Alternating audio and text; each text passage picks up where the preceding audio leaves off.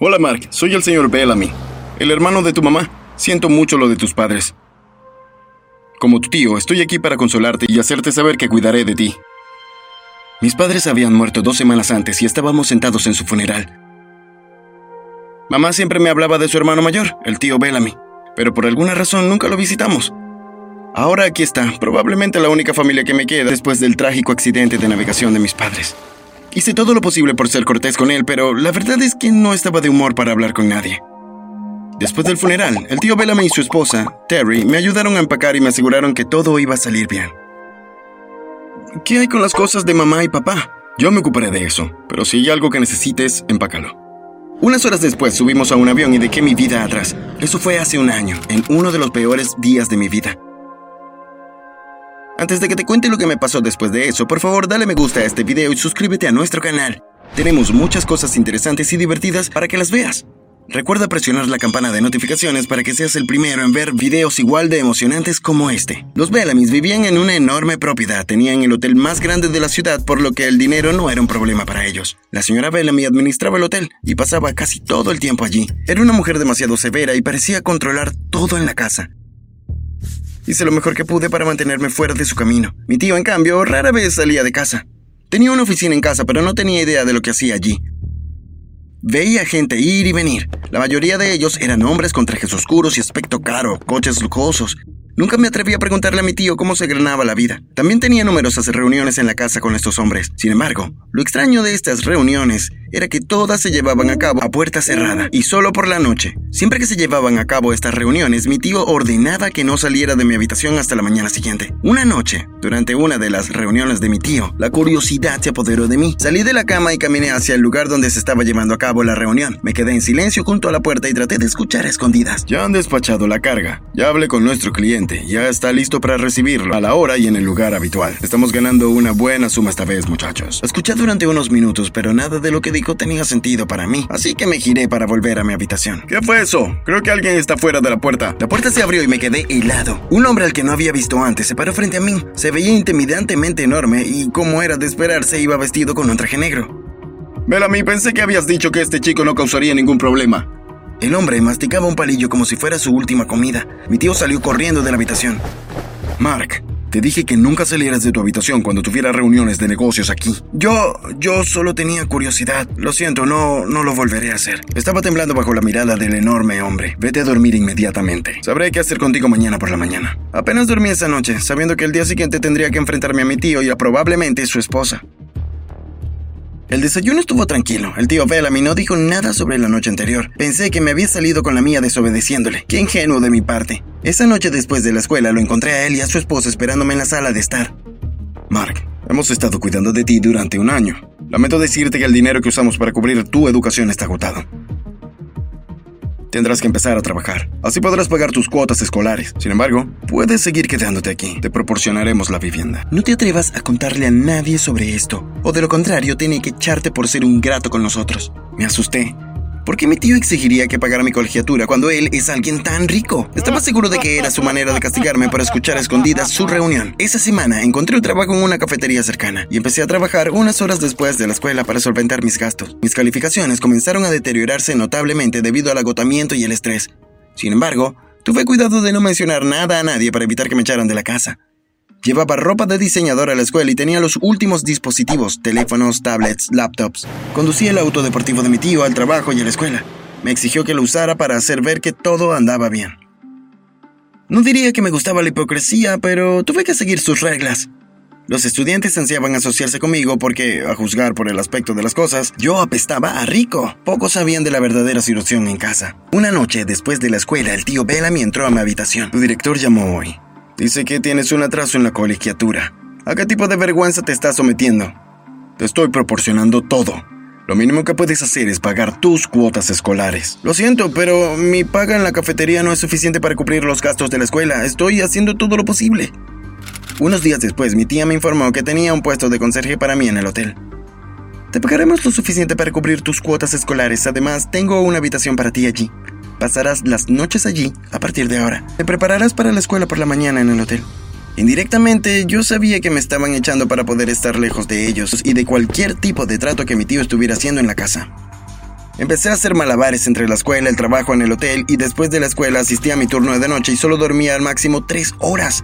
Durante el día parecía muy pulido y cargado de dinero, pero volví a ser un conserje de noche. Un día, el gerente del hotel me informó que todas las habitaciones habían sido ocupadas y que no quedaba espacio para mí. Decidí ir a la casa de mi tío y dormir después de mi turno. ¿Qué estás haciendo aquí?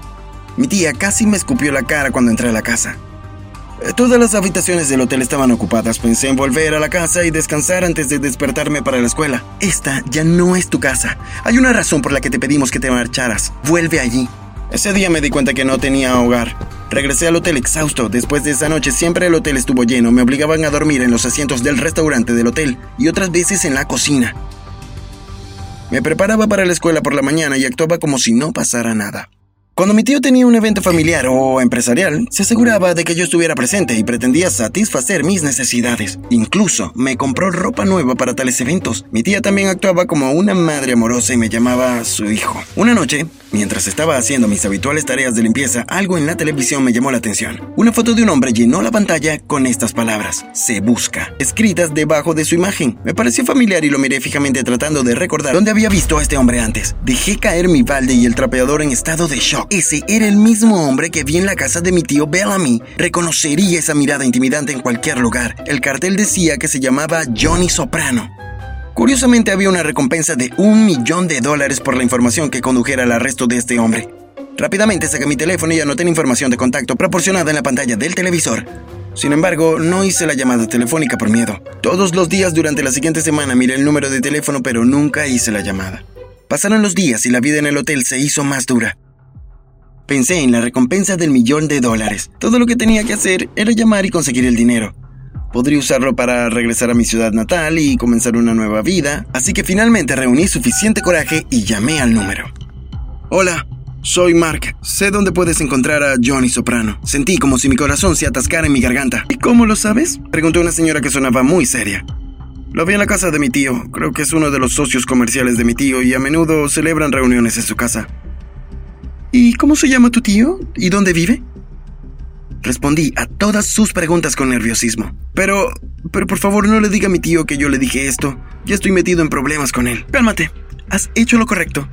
Mark, gracias por tu información y por el coraje de llamarnos. Nosotros nos encargaremos desde aquí. Además, te recomendamos que tengas cuidado. El señor Soprano es un hombre muy peligroso. Mantente a salvo y en caso de que algo surja, no dudes en llamarnos. Tan pronto como se realice un arresto, se te contactará con respecto al dinero de la recompensa. Ok, muchas gracias. Seré cuidadoso. Pasaron los días y no supe nada de la señora ni del FBI. Empecé a preguntarme si la llamada había sido de alguna ayuda. Ese fin de semana recibí una llamada de mi tía. Oye, Mark, Mañana organizaremos una fiesta en la casa y nos gustaría que estuvieras presente. Tu tío ya ordenó un traje para el evento, así que no te molestes en buscar uno. Está bien, ahí estaré. Tuve muchos pensamientos después de esa llamada. ¿Mi tío se había enterado de mi llamada al FBI? Si era así, ¿qué me haría cuando apareciera en su casa? ¿Acaso la fiesta era una trampa para mí? Rápidamente descarté eso, no podía ser una trampa. No necesitaba organizar una fiesta para capturarme. Todo lo que necesita era venir al hotel y buscarme. Entonces nunca más me volverán a ver ni saber de mí. Me estaba volviendo loco. Antes de que pudiera detenerme, volví a marcar el número de la línea de información del FBI. Buenas noches, Mark. ¿Qué puedo hacer por ti?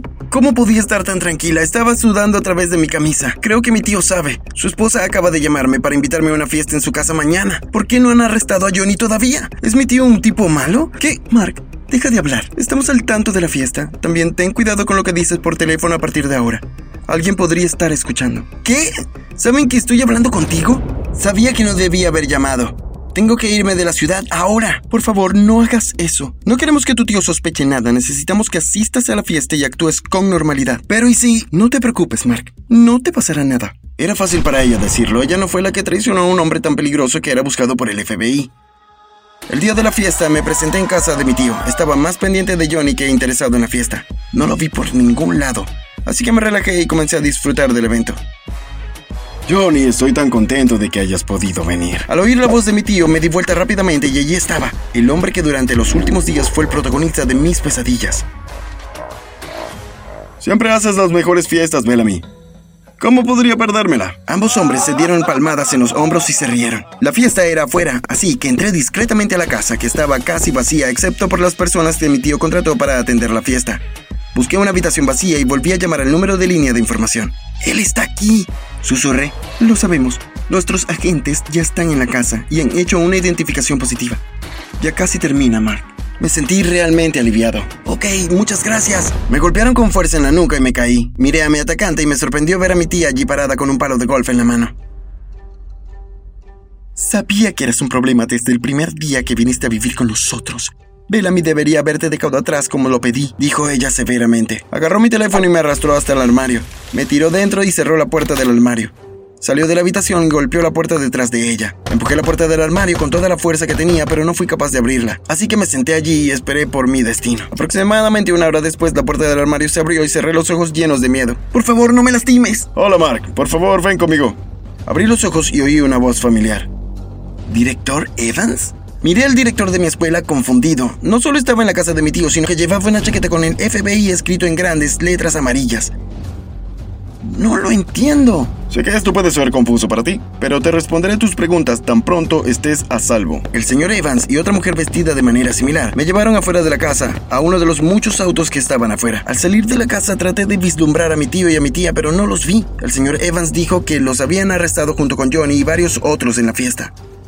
También me dijo que él era un agente encubierto.